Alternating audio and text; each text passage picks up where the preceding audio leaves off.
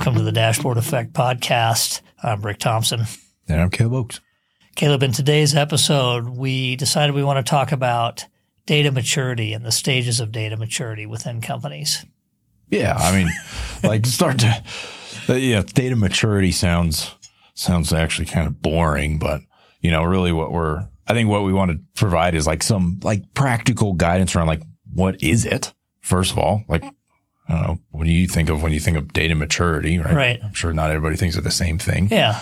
It might also be a new term for some people. So we'll kind of explain what it is, how to recognize kind of where you're at in this curve of data maturity. And then, what to do or when to know, you need to go to the next level. It's time to level up, right? Yeah, okay. Perfect. All right. So when we think about data maturity and what we're talking about here is organizational data maturity. So we run into a lot of companies. We get hired by companies at Blue Margin to help them move along these stages of data maturity. We really divide companies into one of three categories, and probably the least mature. Well, it sounds like an insult. I don't mean it that way, but least mature is data constrained, and a huge number of companies are here. Right. Some of the characteristics of that are, you've got Excel spreadsheets is basically how you're doing your BI, and people are running around collecting data from source systems, exporting CSVs, building Excel sheets, and having to do that manually, whenever they need an update on their reporting. Yeah. Yeah. I mean, one of the jobs early in my career, I was an analyst, and my department was this huge company where I was working, but in my department specifically, we had very immature data processes when I started there. So what I would do is I would go to SAP, I would go run this report, I would dump it out to Excel, and then I would put it into a pivot table, and then I would send it off to people. And I would do that every week, once a week. I'd have a report on Monday and a report on Tuesday and so on. Yeah. And that's a good indicator of being that on that data constrained right level, and you'd be amazed. You'd think, well, that's probably just small companies, but as you said, your company was a multi-billion-dollar company. Mm-hmm. I can think of many companies that are in the hundreds of millions of revenue where they've got an army of Excel analysts that right. are doing exactly this. And so, in fact, I'd say most companies in the mid market are actually probably in this stage or mm-hmm. not far out of it. Yeah, exactly. I think you're exactly right. And that's what we see. Obviously, we have a skewed view of it. Well, that's true because people who need help come to us. Right, right. That's a good point. But I don't think it's far off. Yeah, for sure. Yeah. Okay, so then the next level of data maturity as we think about it is data aware. How would you describe that? So maybe you've started to dip your toe. So I'll go back to my example. We started to use QlikView. And my process was still largely the same. I would still go and download some Excel files, but then I would just run it into QlikView instead of doing a bunch of manual munching of the data and VLOOKUPs and stuff. I used QlikView to do that. And then ultimately, I think this still falls into this data aware category. I was able to get a file drop from IT that had the data that I needed. So I didn't have to do Excel anymore and go manually download the file. Yeah. But it was still, kind of was just kind of spotty, Yeah. And my department was really one of the only ones that really adopted that. So even though the whole organization had QlikView, only a few departments really grabbed it and were using BI dashboards. So we only had a few of them. So you're still relying on the actual transactional systems to get a dump. You've got some more automation, mm-hmm. But there's probably still some Excel in your case using QlikView. You're not truly data-driven and data-enabled at this point, but you're making progress. Yeah, yeah. And then, the reports were segmented, right? So I was in inventory and in transportation, and we actually had inventory reports and we had transportation reports. Just in our department, right? And so they weren't connected in any way. They were still very siloed. Yeah, yeah. Okay, so then sort of the pinnacle of data maturity, as we think of it, is being data-driven. So a bunch of things have happened there. One strong marker for us is that companies have actually integrated data from across their business units. So very common in the middle market, especially PE owned, is the buy and build strategy. So a lot of acquisitions going on. When companies are able to acquire a new company, a new business unit, and actually integrate that data into a system, some kind of a data warehouse or data environment, data lakehouse, whatever it might be, so that you don't have people running around and building Excel spreadsheets to try to know what's going on. That's a good sign that you're actually getting to data-driven. There's some other ones, though, too. What do you look for to know that someone's data-driven? So I think having some like managing to KPIs and having it pretty much real time, and being able to hold people accountable to their number, really, and not having to wait for a I guess before I was an analyst, I worked in another department in that same company, and we had a monthly KPI review. Yeah, you know, and it was just like someone who pulled together once a month data to see how we were doing. And it's like, okay, well, the month's already gone, and It was like a week into the next month, and it's like, okay, well, now I'm already a week into this month.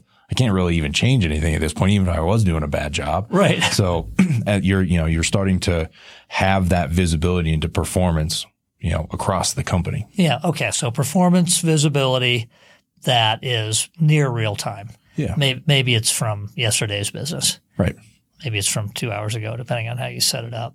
I think also what you're starting to see when a company is data-driven is you're starting to see mostly self-service BI work for the analysts. They can get to the data they need. They don't have to go to IT and get some kind of a data dump. Right. And even you're starting to see it for the executives too.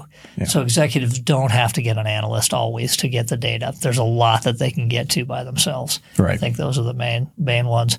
So again, I think it's self-selecting, but in our customer population, a small percentage of companies are there. Yeah. A lot of them are sort of in that middle, data aware. They know they need to do something about it. They're improving it, but it takes some work to get there. Right. So how do you know? In some company, you might be fine to be data constrained. Let's say you're a very small company, you got really simple data source. Maybe you just have one or two that you need. It's not that bad pulling the CSVs from the source system and producing the report. You got a standard Excel sheet you can plug it into. You've got an analyst that does that for you every day. Maybe that's good enough. Mm-hmm. Maybe it's not worth investing to try to get to data aware. Yeah. I could probably come up with arguments for why you should anyway. But what generally starts driving you to know, all right, I need to start moving up this maturity ladder? Yeah. So you kind of hinted at one already, right? Like things just get more complicated. You may have another system come on or you need to start combining some sources and you don't currently do that. And, or you're just kind of your Excel analyst headcount is getting a little out of control. That would be another good indicator. We've seen that. Oh yeah. Yeah. Right. We have 15 people building Excel reports every day. Yeah. We've seen it. Yeah. We have seen it. Yeah. So there's that. There's also, as you just have more of a need to see the data more real time. Like if you're small enough, seeing something monthly might be good enough because you kind of are able to keep a lot of the context of what's happening kind of in your head. But as you start growing and things get a little bit crazier, your needs for having insight into actually seeing the data is going to increase, right? Yeah. As you get more complexity in your organizational structure, so you've got layers of management, you've got people that are trying to manage by KPIs, that type of thing.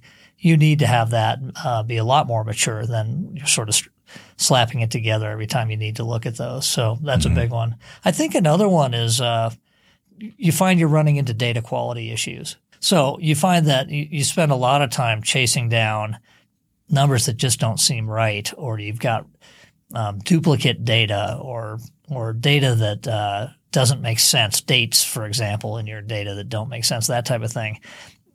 You're probably butting up against a data maturity issue, and you should think about leveling up because you can spend a lot of time wasted on that. Right. Plus, you could be making decisions on faulty data, which could be bad. Yeah, could be bad. Right, exactly. Especially if somebody's doing something manually every month or every week. Somewhere along the line, there's going to be a mistake. Yeah, of course. I think in one of our clients, this was a couple of years ago, they had one of the reasons why they were coming to us was exactly this. They had a problem where they had a seven-figure typo on their financials. Oh, that's right. I forgot about that one. Yeah. And it was like, it was just kind of the last straw for the CEO. It was like, okay, we're not doing this manual thing anymore. Yeah. You know? That makes me think we should have another criteria that if you ever find yourself referring to something as a magic sheet in Excel, it's time to do something about that. And we've run into a few of those. Yeah. Sort of that sheet that nobody better touch because the business is running on it and we're not sure exactly how it works. Right. Exactly. Right. There's another thing that can let you know you need to mature. And I've already referred to it, but when you find you're having a hard time integrating data from different business units, you need to level up at that point because we see companies use financial consolidation tools and FP&A tools to get by with that, but you're really doing a look in the rearview mirror on that. It takes a lot of time. It's error prone. You really want to start to actually integrate that data into some kind of a data structure, data lakehouse or something so that you can get that real-time reporting at that level. Right, right. Yeah, that's a really important one.